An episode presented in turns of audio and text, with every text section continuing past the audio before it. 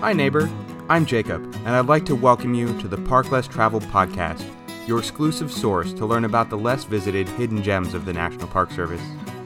Instead of rehashing facts about the over-publicized and over-visited parks like Yellowstone, the Statue of Liberty, and Arches, we'll only focus on parks that you may not have known were out there, and give you the rundown on fantastic national parks around the country that deserve more attention. As of the recording of this episode, there are a staggering 423 national parks in the United States, and more are added every year. If you're like me, parks like Yellowstone are hundreds of miles away, but you may be surprised to learn that there are many fascinating national parks in your own backyard. So what are you waiting for? Join me as we explore these national treasures. What will you discover in the Park Less Traveled? Before we dive into this episode's parks, I just want to mention that this podcast has been made possible by a generous grant from Nature Valley through the National Park Conservation Association. Welcome to episode number 4. I know that I have anticipated this episode since the beginning of the podcast. Today we're going to count down the park's least traveled. That is, we're going to walk through each of the 5 least visited national parks in the United States. Some of these parks may surprise you, and may be a lot closer than you think. Just one statistical note, for this ranking we're using visitation numbers from 2019, pre-COVID pandemic, but these numbers also generally correlate with the previous 10-year average. We have a lot to get through, so let's get started. To start us off, let's look at the 5th least visited national park.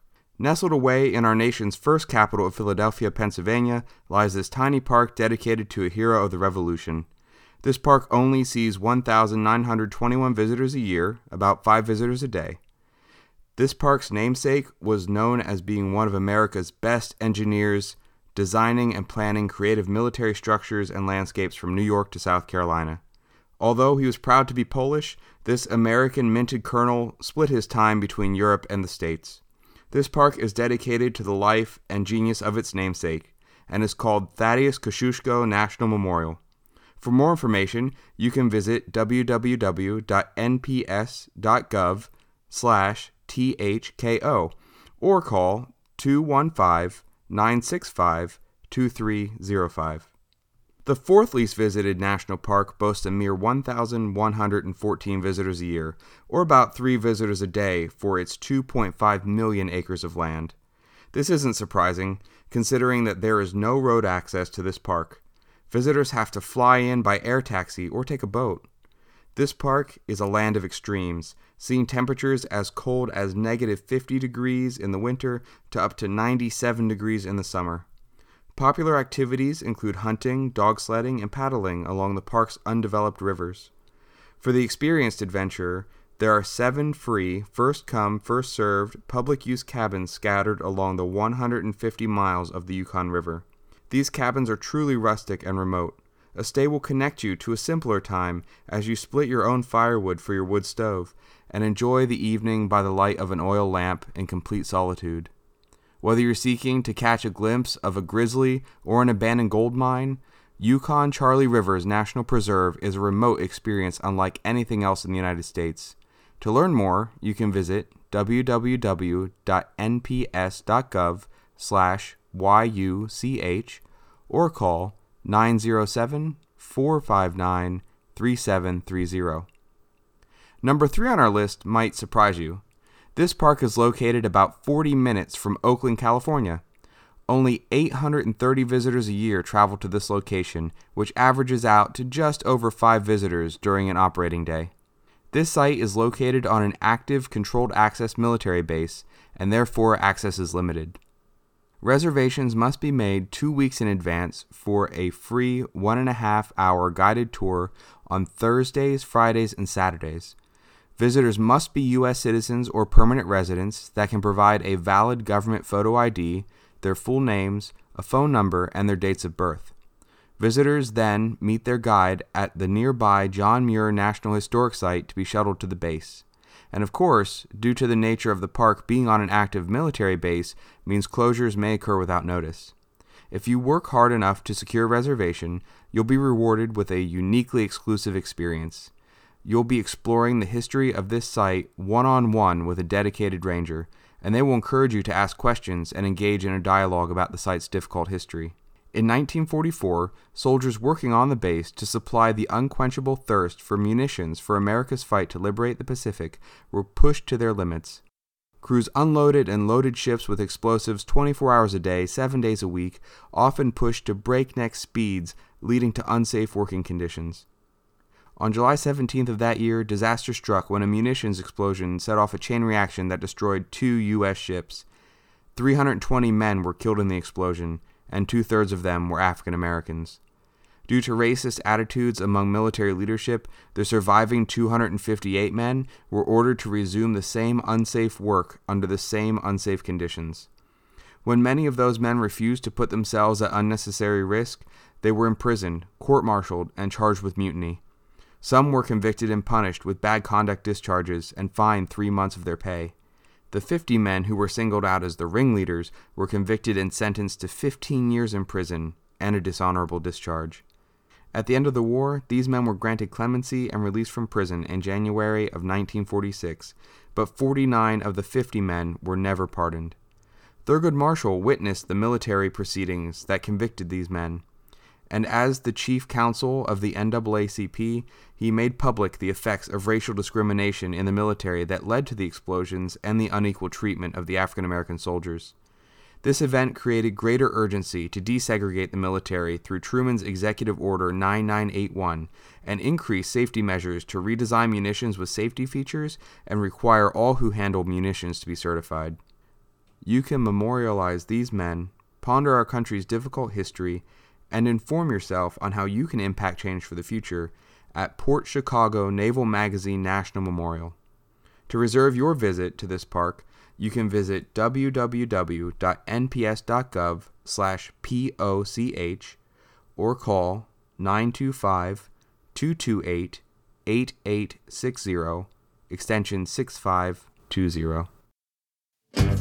And now a break for this episode's featured trivia question. Are you ready? There is one national park unit that is completely off-limits to visitors of the general public. Which national park is it?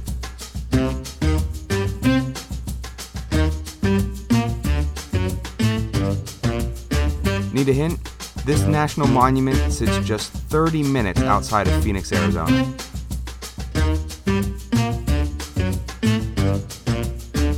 The national monument that is closed to all members of the general public is Hohokam Pima National Monument in Chandler, Arizona. This monument preserves the ruins of Snake Town, a village that was inhabited by about 2,000 residents between the years 300 and 1200. Archaeological work has uncovered that the village was an early example of urban living and boasted a central plaza, sports fields, an irrigation system, crematoriums, and workshops. Today the site is owned by the Gila River Indian Reservation, which has decided to close the park to public access in order to protect the sensitive artifacts and delicate landscape that makes this site so important. Visitors who want a taste of history from Hohokam Pima can visit nearby Casa Grande Ruins National Monument to see Snake Town artifacts hosted in its museum. Now continuing with the second least visited national park on our list, coming in with only 324 visitors annually, the next park shares a border with Mexico. Located downriver from Big Bend National Park, this wild and scenic river in Texas contains stunning and diverse scenery that ranges from narrow, rugged canyons to broad, open floodplains. With Class 1 through Class 4 rapids, there's something for rafters with every level of experience.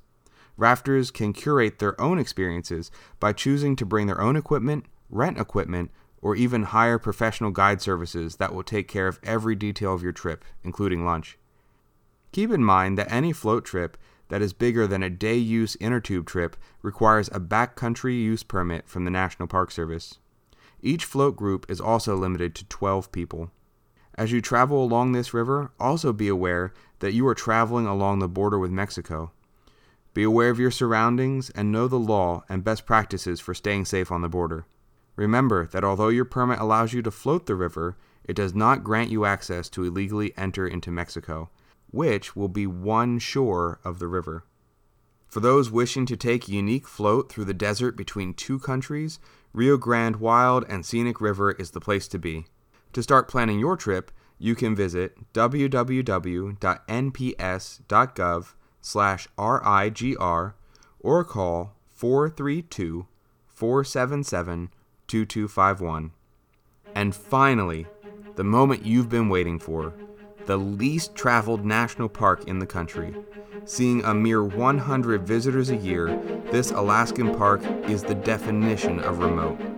Only the most experienced park travelers should attempt to brave this extreme wilderness. Great care should be taken to plan every detail, preparing for emergencies, extreme weather, and brown bear encounters. Support from commercial services end when visitors are dropped off by air taxi, as there are no roads into this park. Unless you've hired a professional guide service to accompany you into the wilderness, you're completely on your own. Those brave and experienced enough to endure this harsh environment will be surrounded with 586,000 acres of pristine wilderness. The park doesn't even have trails or campgrounds. The most popular activities include rafting on the park's river, hiking the floor of a volcanic caldera, hunting, and sports fishing. For those who are planning a hike, it is strongly recommended to stop by the King Salmon Visitor Center before your trip to submit a backcountry planner with staff, so they can initiate search and rescue procedures if you are overdue on your return. If experienced visitors come prepared, the challenge will be well worth the reward. Unlike any other experience, the remote nature of the lower Alaskan Peninsula has a rich and untouched natural and cultural history. From eruptions that formed the park's caldera 3,500 years ago, to the still-present Alutik people who run commercial fishing and canning operations, there's no limit to what you will discover here. A trip to Aniakchak National Monument and Preserve in the southwest corner of Alaska is the pinnacle of a park traveler's adventures, and only a very lucky few will ever get to experience it. If you sincerely think that your experience and planning skills qualify you for the challenge, you can learn more about the park by visiting www.nps.gov/ANIA or calling 907-246-3305. Thank you for joining me at the Park Less Traveled. Follow us on our Facebook page for more details on the parks we discussed today. If you visited these parks or have suggestions for future Parks Less Traveled, I'd love to hear from you on the page. Tune in to our next episode to hear about some of America's best parks dedicated to women's history.